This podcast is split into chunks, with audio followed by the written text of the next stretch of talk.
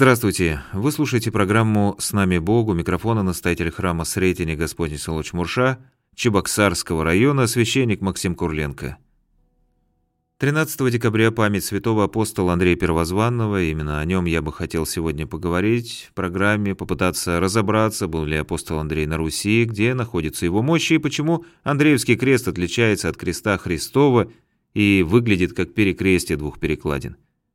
Именно этот крест, кстати, мы наблюдаем на флаге военно-морского флота России, синий крест на белом фоне полотнича или по-морскому Гюйса.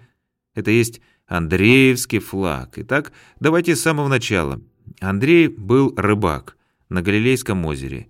Этот водоем еще называют Генесарецким или Тивериадским, озером или морем. По площади не такое уж большое, по сравнению, например, со множеством озер России. Известные нам озера, как Селигер в Тверской области, они будут побольше, и уж я не говорю про Ильмень или Белоозеро или Онежское.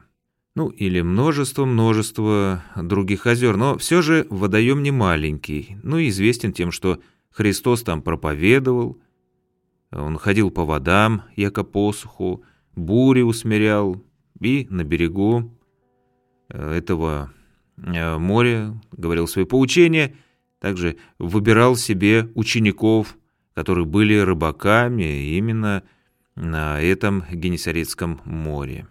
Первым из учеников был именно Андрей Первозванный, поэтому-то он и получил такое прозвище, потому что был позван Христом Первым. У Андрея был брат Петр, впоследствии тоже апостол. Родом э, с братом они были из Вифсаида, небольшого города, расположенного недалеко от Галилейского моря. Последнее упоминание об Андрее э, в Новом Завете э, в рассказе о приходе в Иерусалим греков, хотевших увидеть Христа. По преданию, это апокрифические деяния Андрея, так называемые, он получает в апостольский удел северной земли, Скифия, где он проповедовал, и также балканские и причерноморские народы. Вернувшись в Грецию, апостол Андрей был схвачен и распят в Патарах по приказанию проконсула Игея. Он обратил в христианство жену проконсула и его брата, собрав вокруг себя большую христианскую общину. Для казни Андрея был выбран крест в виде икса, и руки его не прибивались, а были привязаны. Вот именно поэтому крест в виде икса мы называем Андреевским. Андреевский флаг при Петре I становится флагом морского флота. Петр, как мы знаем, уделял большое внимание флоту и укреплению морских рубежей нашей державы. И какие аргументы были у Петра, когда он учреждал Андреевский флаг для флота, как бы призывая в небесные покровители апостола Андрея? Во-первых, у Петра небесным покровителем был апостол Петр, а это брат Андрея. Оба они знали толк в лодках, то есть они были рыбаками. А потом апостол Андрей проповедовал в Скифии при Черноморье и считается, что доходил до Киева, то есть благословил Русь своим молитвенным предстательством. Насколько правдива эта версия присутствия апостола Андрея в пределах Киева, мы поговорим чуть позднее. Что касается Петра, важно еще вспомнить орден святого Андрея Первозванного, учрежденный Петром I, как высший орден Российской империи, которым награждались за государственные заслуги, и сейчас в современной России это высшая награда, которой награждаются за исключительные заслуги, способствующие процветанию и величию и славе России. На ордене можно прочитать аббревиатуру из латинских букв, являющимися заглавными в словах «Санктус Андреус Патронус Руссия» – «Святой Андрей, покровитель России». По поводу мощей. Честная глава и частицы креста апостола Андрея хранятся в Патарах, это Греция, в соборе его имени. Другие части его мощей находятся в итальянском городе Амальфи, в монастырях Афона также есть частицы мощей и десница апостола Андрея с 1644 года находилась в Успенском соборе Московского Кремля, в настоящее время хранится в Богоявленском соборе в Москве. всех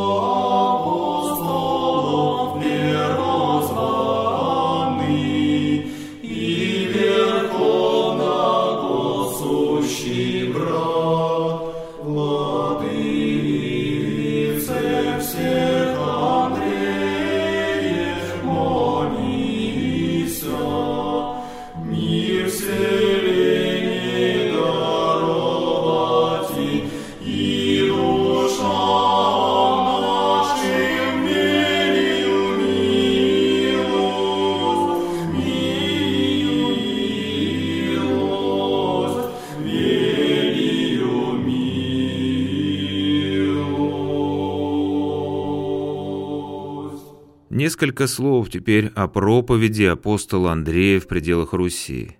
О посещении пределов Руси при Черноморье, града Киева повествует нам повесть временных лет. Там описывается путь из варяг в греки, и получается, что как бы по этому пути-то Андрей исследовал в своем путешествии. А что это за путь? Из современной Швеции, то есть варяги, по Балтийскому морю, Санкт-Петербург, Ладога, Новгород и далее э, вниз по рекам, где-то по суше, там Смоленск, от Смоленска уже по Днепру, Киев, Запорожье, Херсон, Одесса, вдоль по Черному морю мимо Румынии, Болгарии до Стамбула, когда-то Константинополя, столицы Византии. Почему-то летописец пишет, что Андрей хотел через Корсунь отправиться в Рим. Не совсем это удобно с географической точки зрения, скажем так. Но вот, стоя в устьях Днепра, он решает отправиться вверх по Днепру и доплывает до Киева.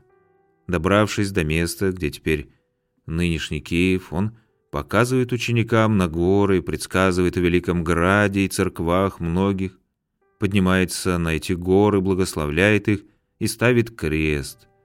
А затем по летописи он поднимается по этому самому пути – из варяков греки, до Новгорода, где удивляется новгородцам, которые хлещутся вениками в бане. Удивительное видел я в славянской земле на пути своем сюда, видел бани деревянные, и разожгут их до красна, и разденутся, и будут наги, и обольются квасом кожевиным, и поднимут на себя молодые прутья, и бьют себя сами, до того себя бьют, что едва вылезут чуть живые, и обольются водой студеную, и только так оживут. Мы видим, что автор летописи, киевский монах, язвительно отзывается о новгородцах, возможно, тут следы древнего противостояния, конкуренции двух центров Киева и Новгорода. Новгородцы в ответ на киевскую редакцию повести создали свою собственную, в которой, не отвергая прославление Киева и умалчивая совершенно о банях, уверяет, что апостол Андрей во пределы великого сего Новгорода – отходит вниз по Волхову, и тут жезл свой погрузи мало в землю, и а то ли место оно прозвася Грузина. Многие древние апокрифы, свидетельствующие о деятельности апостолов, относят деятельность Андрея к Скифии, именно к Скифии Приазовской, то есть, скорее всего, он действительно добирался до Крыма и Причерноморья. Но вот поднимался ли он по Днепру до Киева, это большой вопрос, тем более до Новгорода. Церковный историк Евсевий Кисарийский, это 3-4 век, писал, «Когда святые апостолы и ученики Спасителя нашего рассеялись по всей вселенной, то Фома, как содержит предание, получил жеребий Парфию, это территория современного Ирака в максимальных границах и Ирана. Андрей – Скифию. На самом деле это очень большая территория, тем более если учесть, что раньше не было таких средств передвижения, как сейчас. Это территория Причерноморья, во-первых, Крым, Украина частью, Волгоград, Ростовская область, частью Казахстан, Южный Урал. Так отмечалось на картах Скифия.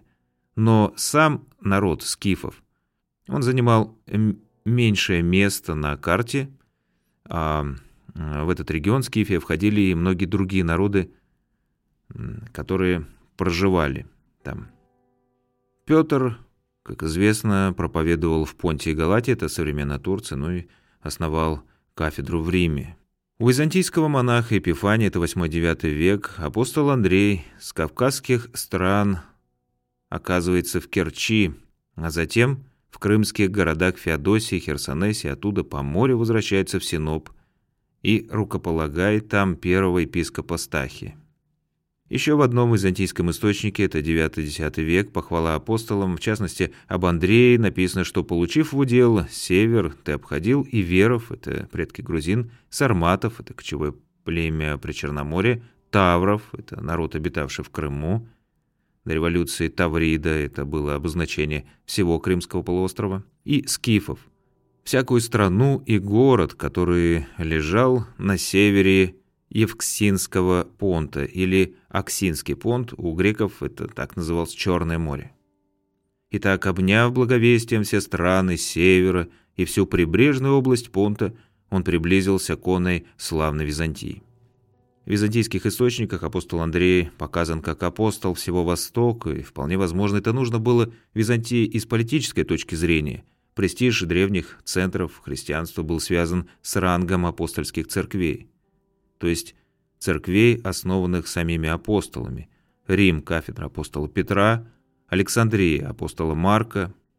А когда же маленький портовый городок Византии, имевший подобной истории, в 330 году стал вторым Римом, Константинополем, столицей Римской империи и центром восточного христианства, позднее православия, спорившим за первенство с католическим Римом, то для утверждения авторитета ему, конечно, нужна была аналогичная история.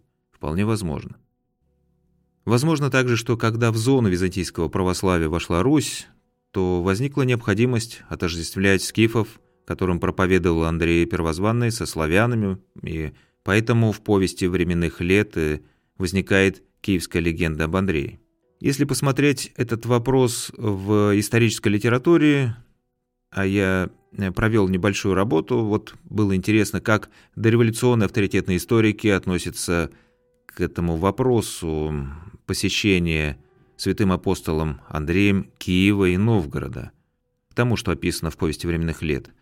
И благо сейчас все источники есть в интернете, набираешь книгу, скачиваешь, там, Соловьев или Костомаров, или, может быть, Карташов или Голубинский, э, в поиске набираешь апостола Андрея Первозванный или как-то по-другому, и, в принципе, сразу попадаешь на то место, где тот или иной историк повествует или комментирует э, деятельность апостола Андрея, ну или, по крайней мере, комментирует повесть временных лет.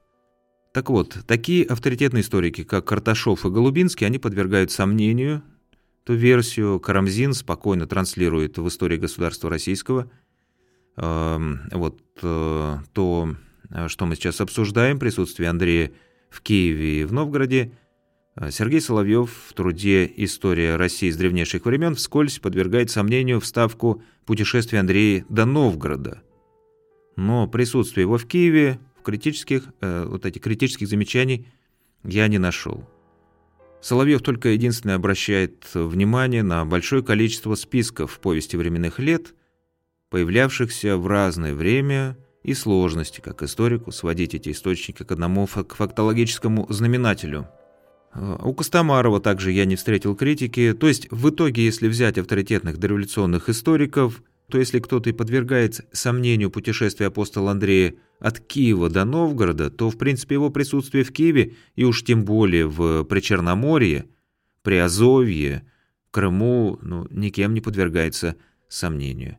И эта историческая мысль, она закрепилась очень серьезно в исторической науке и так и в сознании нашего народа. А в Русской Православной Церкви апостол Андрей почитался и почитается в качестве провозвестника христианства на земле будущей Руси и как небесный покровитель с домонгольской эпохи и до нашего времени. На этом наша программа подошла к своему завершению. Микрофона был настоятель храма Сретения Господня, село Чемурша Чебоксарского района, священник Максим Курленко. До свидания, до скорых встреч.